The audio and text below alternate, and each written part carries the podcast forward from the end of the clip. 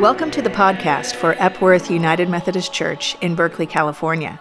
Our podcast blends a taste of the music that we experience here in worship on Sunday mornings, along with a scripture reading and a message. We would love for you to take a next step in growing in faith in this community. If you are here in Berkeley, Epworth's worship is at 10 a.m. on Sunday mornings at 1953 Hopkins on the corner of Napa and Hopkins. Or if you connect with our podcast from further away, we would invite you to visit our website, epworthberkeley.org. We'd invite you to keep seeking to grow in faith and to stop by the next time you're in Berkeley.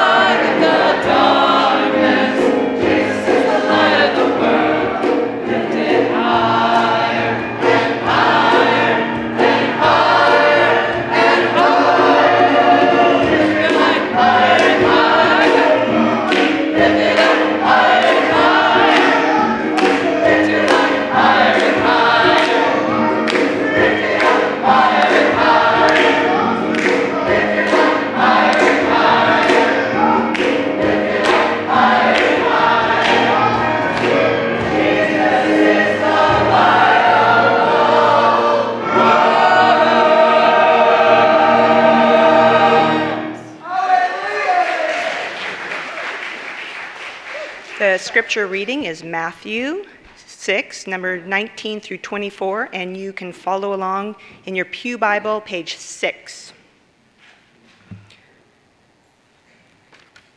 Do not store up for yourselves treasures on earth, where moth and rust consume, and where thieves break in and steal.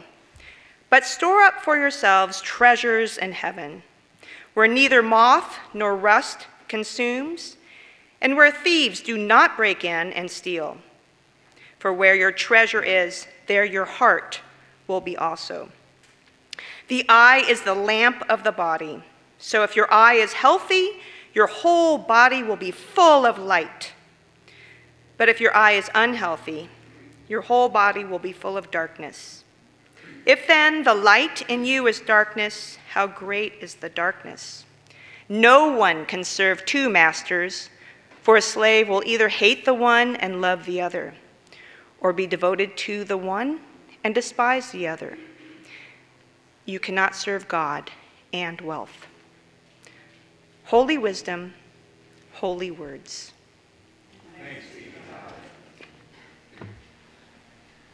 There have been two uh, headlines that have been prominent in our news cycle in the last couple of weeks that I want to talk about today. The first is the sentencing of two weeks in jail and community service for the actress Felicity Huffman as a result of the college admissions scandal.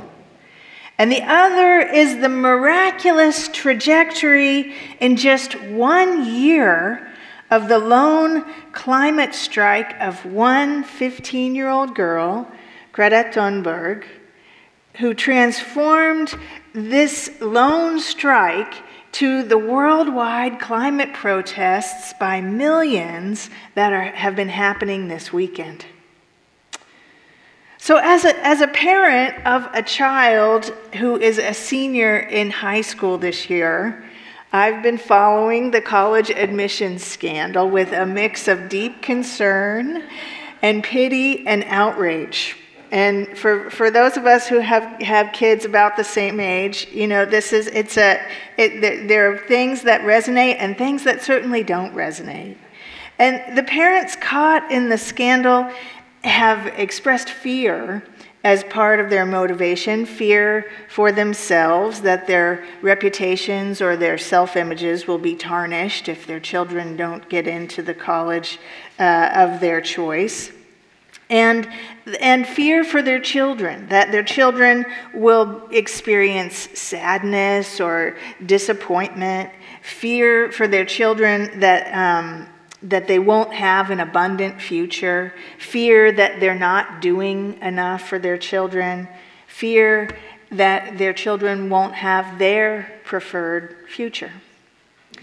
The irony is that while no amount of money can control the future or make sure that a particular future will happen, these, these very wealthy families actually have enough to, to uh, provide for the basic needs of not just their children, but descendants of generations to come. And though they imagined their, that their treasure was their children, in fact, the scandal showed that they had placed their ultimate valuing not in these relationships and these precious persons, but in wealth and status and power and control and comfort and the perpetuation of these things. Our scripture today from Matthew is part of a well known discourse from Jesus called the Sermon on the Mount.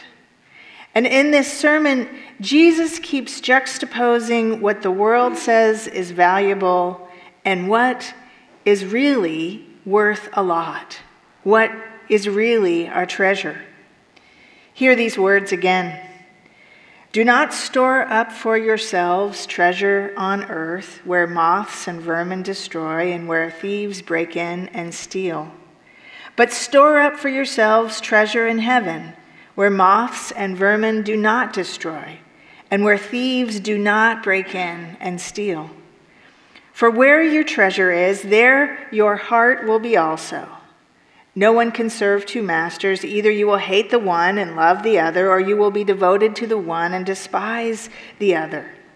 You cannot serve God and wealth. Well, the actions of Greta Thunberg stand in stark contrast to the actions of those caught up in the admissions scandal. Both Thunberg and the parents had grave concerns about the future, but each revealed the location of their treasure in response to this fear. While the parents sought to store up treasures, Thunberg let go of her hold on her own personal future alone, leaving behind the fullness of her own school education and the securities that that provides to seek a better future for all. It's easy to see the differences in these two cases, and the contrast makes an easy target for moralizing.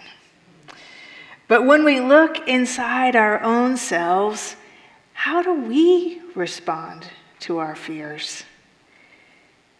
What do we do when those concerns and those senses of dread about the future or other dimensions of our lives come up?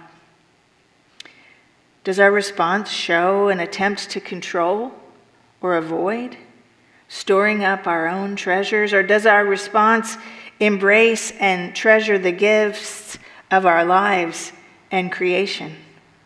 Does our response emanate from a faith in an incarnational God who took on the fears and suffering and brokenness of the world by getting squarely into the middle of it?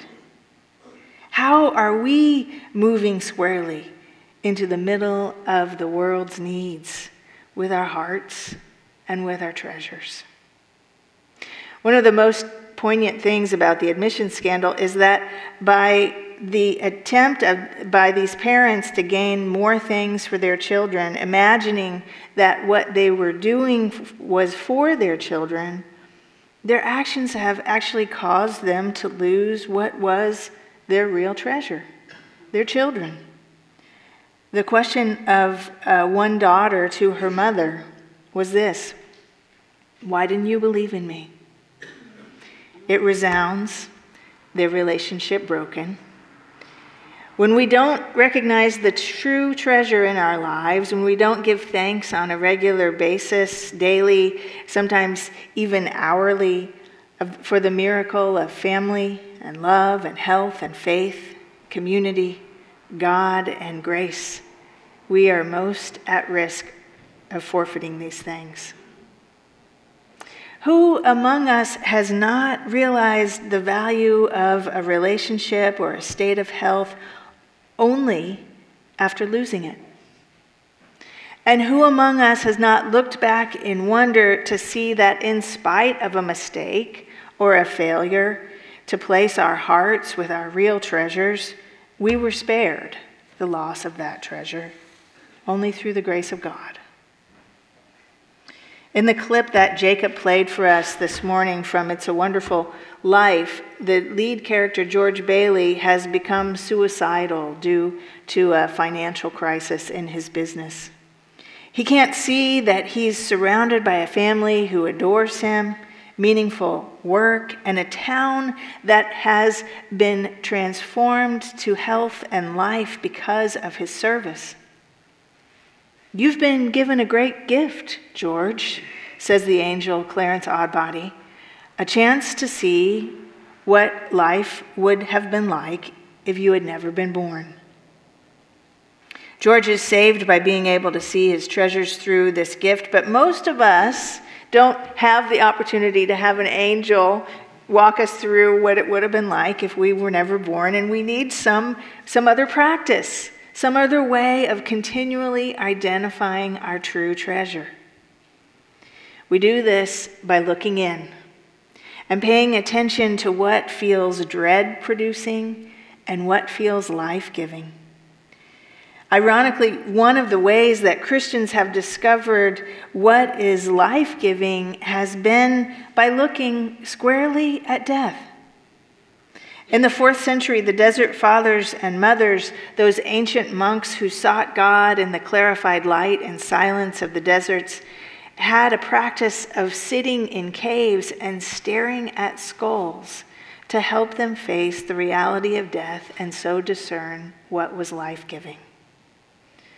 Worship professor Marcia McFee talks about her own practice of discerning what is life giving by imagining a limited time left in her life and thinking about what she would change about her spending habits of time and money.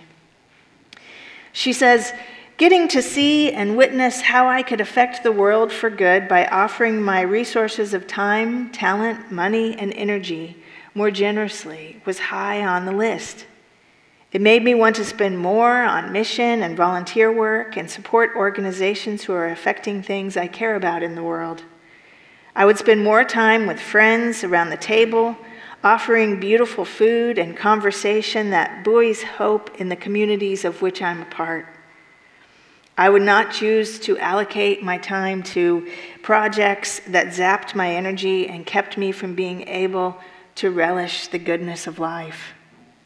And when I name these things out loud, she says, I am so aware of my privilege, my ability to choose how I want to make money and it makes me want to work for similar life giving choices for all people, which brings me full circle to the treasure of giving. We are all called to place our treasure in a courageous vision that seeks the well being of others and all creation. We have a choice. We can give into the fears about the future by closing in trying to protect our own, storing and accumulating with a narrow focus. Or we can transform our fear by embracing all and find that we will only thrive when others thrive. So, what is your courageous vision? For today? For the rest of the year? For 2020? For the future? Have you married your vision with God's vision? We know we are blessed with the treasure of a life giving faith community here at Epworth. And we know that it is the collective power of this faith community that allows us to effectively seek the well being of others and all creation. Many of our number have been at the climate marches this weekend on Friday, um, moving out of school, sometimes at great consequences, gathering at, Sp- at Sproul Plaza and other locations in the Bay Area to speak on behalf of a future for all. We have an incarnational faith meaning that we make real in our own bodies the reality of Christ being present on earth with us now and in the future by the choices we make, the actions we take, our giving, our showing up, our loving. May you know always that your treasure is real. May you know always what your treasure is and the true value of that treasure. And may you know that the best way to care for and maintain that treasure is to let go to give away, to share in pursuit of a wonderful, courageous vision. Where our hearts are, there will be our treasure also.